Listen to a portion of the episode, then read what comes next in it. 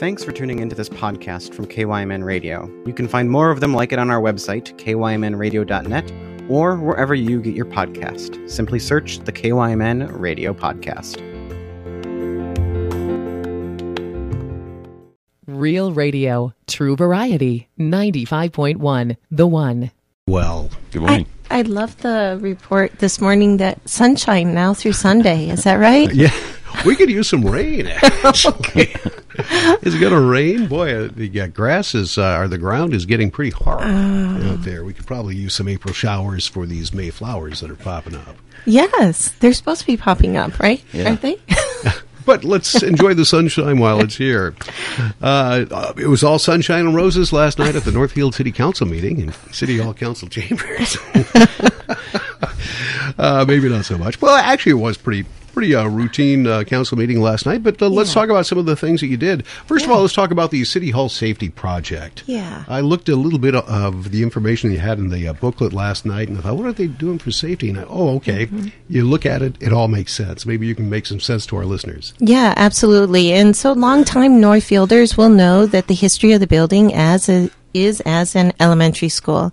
And over the years, we've made some small upgrades to it to modernize it, right? To remove the ABC carpet that was in the council chambers, you know, just update the toilets so that they aren't for um, maybe our three foot high community members, you know. So we've uh, we've made some improvements over the years and just uh, incremental steps. And I my hope is this is the last incremental step that will need to be taken to really move the the building into modern professional standards.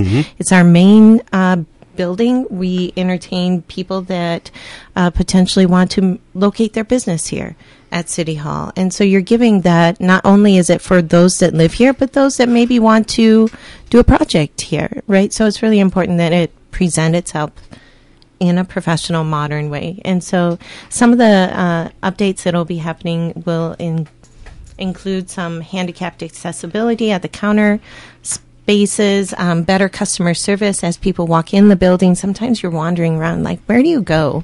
Where's this office?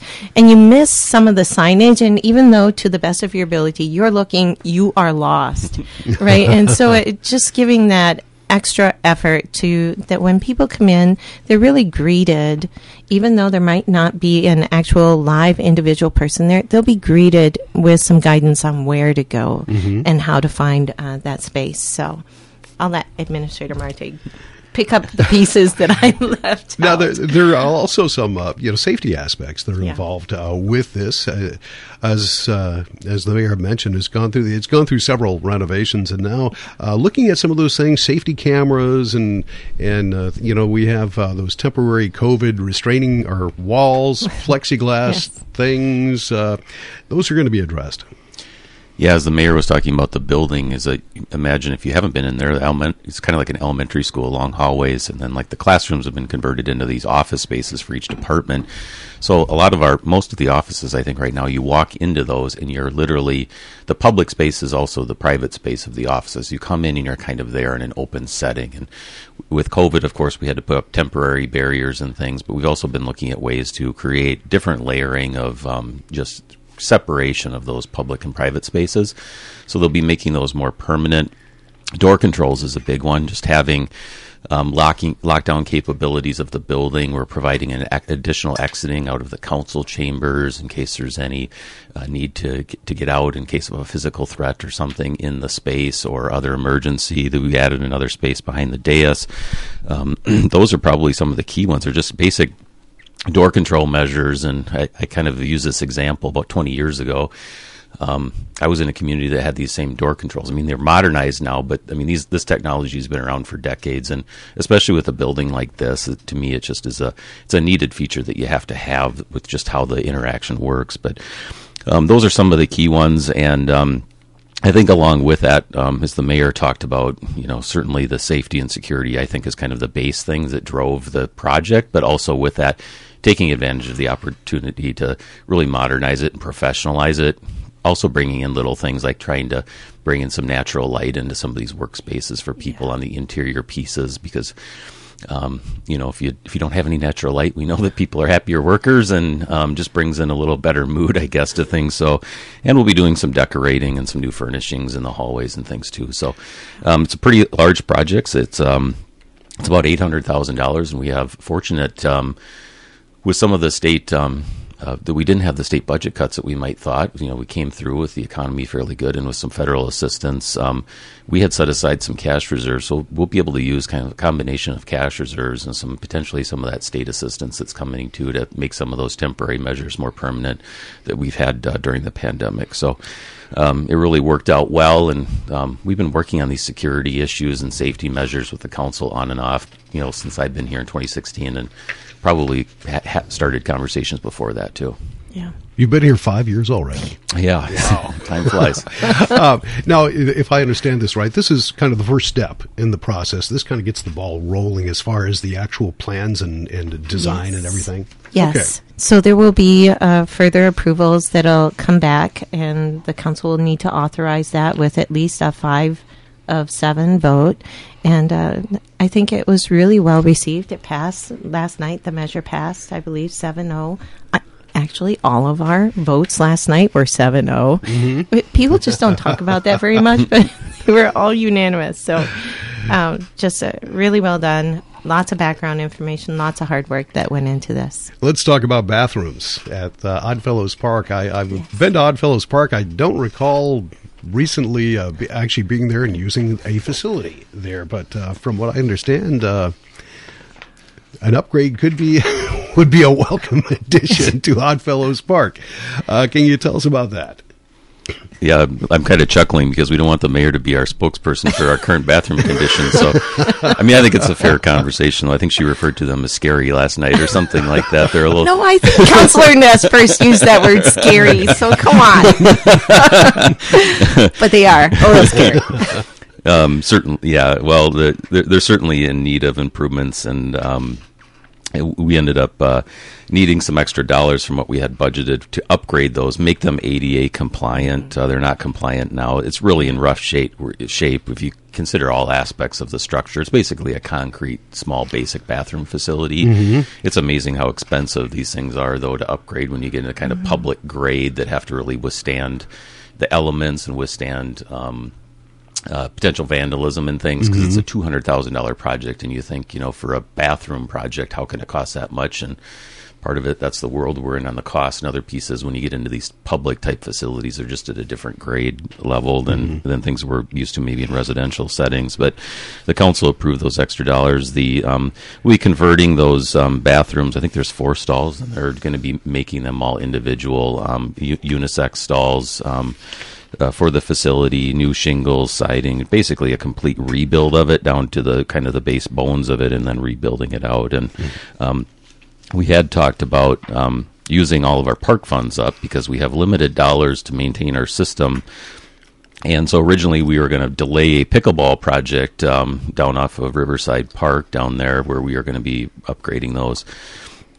Um, we certainly heard feedback from people who wanted to see those continue, and um, we ended up we've been exploring some some cash funds that we had that had been restricted, and we were able to bring an alternative option for the council to do transfer from a different capital fund, and the council did end up approving that one, so both projects uh, would move forward. All right. New pickleball courts? Yes. Okay. Riverside, down right. by Village on the Cannon. Yeah, I've That'll seen be good.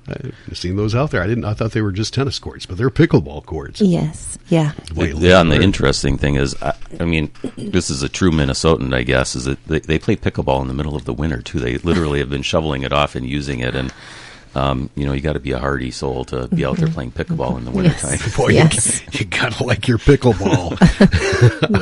uh, let's talk about street improvements. Uh, street improvement process that was discussed last night. Um, some street reconstructions and overlays and such. Yeah, so this is really connected to the action that the council took last year about moving away from street assessments and and instead utilizing the franchise fees. So new process need to follow. Previously with the assessment process, we were following the 429 uh, process, we will now shift to a 475 street reconstruction and overlay process. So the city staff are really just outlining the main differences between the two processes, highlighting again for all of us and the general public where are the most strategic uh, opportunities for us to give guidance and input? And uh, for us, I think it, just because we only do street reconstructions, right, or mill and overlay or reclaim once a year, sometimes it takes a little bit to get into and understand the, the groove and the process and the timing of when you really need to give feedback and input to reduce the actual cost at the back end. So um, this was that opportunity for staff to bring that forward to us and highlight those opportunities. Um, and then the immediate following action was to look at the 2022 street reconstruction project was the very next agenda item. So, so is there uh, a process to go through still to set the process for, for, the way you're going through? Where did that end? I guess what was the final uh, final tally? Some of the processes are very similar to what uh-huh. the old uh-huh. processes were. All the pieces that are removed are the extra notices and mm-hmm. assessment hearings and all those things, which add complexity, time, and additional steps along the way. So a lot of that's the same. I think also some good discussion that we're going to continue to work on is, and the mayor alluded to that. Maybe we can talk in a minute about the project itself as a good example of where we added some things in at this stage, which is appropriate, but one of the discussions was how do we early look at our five year capital plan that we're doing, make sure that the scope, anticipate needs were particularly around pedestrian and bicycling and accessibility issues have really mm-hmm. been an mm-hmm. area of expanded focus and attention. How do we anticipate those better? How do we get good feedback from the council and then the people who are living in those areas and experiencing it? so that we can better anticipate and plan in the future. And so that's still a work in progress, but um, I think we're, you know, I think this new process gives us a lot more flexibility than the old one did, and I think we're going to continue to look at how do we do some of that early planning a little bit better. And mm-hmm. we had some good examples last night where we were able to do some things that we weren't otherwise able to do. Okay, let's mm-hmm. talk about the 2022. That's the Northwest Area Mill and Overlay project. Is that I'm, I'm presuming that's on the uh, northwest side of yes. town? Where, is that a, a pretty big project over there? Yeah, it covers uh, a number of. Uh, st- I won't go through all of the streets, but St. Olaf Avenue. Um, I think we've got. Um, does Lockwood does Lockwood Drive have some issues on it? Um, I think um, North Avenue mm-hmm. has some improvements. Looks like mayors can yes, help me out. Cannon Valley Drive. Um, okay, that area. Yep. Kind of out by Greenvale School Court, and uh, yeah. which I live on. yes. Yeah, so a number of them, and then we also had some. Uh, we're identifying some opportunities to close some gaps as well uh, with some mm-hmm. trail segments and sidewalk connections, and maybe the mayor can talk about some of those and some of the things that the council mm-hmm. added to the mix last night. All right, what'd yeah. you add to the mix last night? Yeah, absolutely. Well, first I just want to add in here. So the the climate action plan through that really calls for increased walkability, accessibility throughout the community, and so highlighted last night in the staff PowerPoint were the additional biking, um, I don't know, facilities, if you could call it that, that will be added with the project. And one is uh, St. Olaf on Street Bikeway, Lockwood Drive on Street Bikeway, Thye Parkway, North Avenue Trail Sidewalk, Liberty Park Connecting Trail, Highland Avenue, uh, Highland and Ivanhoe Drive potential sidewalk and Greenvale Avenue sidewalk. And in addition to those, that was that opportunity for us as a council to look at areas that maybe got missed. And one of those was the uh, Councillor Ness brought it up actually too with the Greenvale Avenue. There's a section uh, just off from Highway 3 there that if you're walking from Highway 3 going west, you actually have to walk out on the road to connect up with the other sidewalk. And there's some ponding there. There's not uh, a continuous sidewalk on either side of the street for that section and so highlighted that as an opportunity uh, for potential improvement. And again, this was just a feasibility study. Mm-hmm. So this is that opportunity. If we wanted additional areas to be looked at, this was really that opportunity to ask our staff to make sure that they got included in the feasibility study. It's not saying yes, we are going to do these particular areas, but the the analysis needs to be done early on Cannon Valley Drive uh, sod- sidewalk crossing improvement over by the Northfield Retirement Center was an additional one. Also, Spring Street, North Spring Street, between Greenvale Avenue and the St. Dominic School. We unfortunately all of us missed, including St. Dominic School as an elementary school in our safe routes to school planning. And so we're able to catch that as a potential improvement uh, to ensure that kids coming from the north can get safely uh, to the school.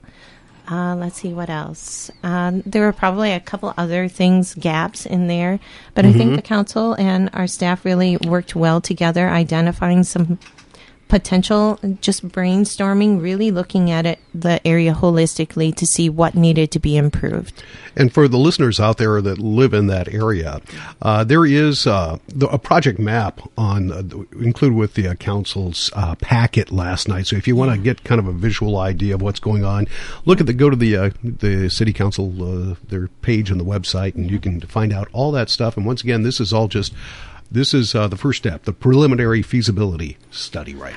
yes Yeah, maybe Okay. since you're mentioning that too, Jeff, we do also create project pages. So there'll be a project page that's there. You can also go on what's called Notify Me. So if you want to track the updates as it relates to the project, particularly if you're in the area, you can sign up for alerts to come in multiple ways phone, email. Um, so encourage people to sign up for that too if they're interested. All right, uh, we're out of time. Thank you so much for coming in. Any anything other than what we've talked about going on? just that it's national tourism week so yeah be a shop uh, locally right? We have a lot of um, as we start opening up more and more just encouraging people to uh, as northfielders do already shop local and very faithful to that. So tourism is a really big industry. I think there are 2300 jobs alone in rice county uh, that are uh, connected with tourism. And then the other thing that I would just say is May 22nd is our All Community Serve Day. That uh, is our Love Our City 2021, I believe, is what we're calling that. That will be coming up uh, towards the weekend before Mem- Memorial Day, the morning of. So get your work gloves and sign up and get out there and work side by side with your friends and neighbors. So, All right. thanks. Thank you so much for coming in today. We certainly appreciate it, and we'll see you again next week. Yeah, thanks. Thanks, Jeff. Northfield Mayor Rhonda Pownell and City Administrator Ben Martig. You're listening to the one ninety five point one FM, AM 1080, KYMN, Northfield.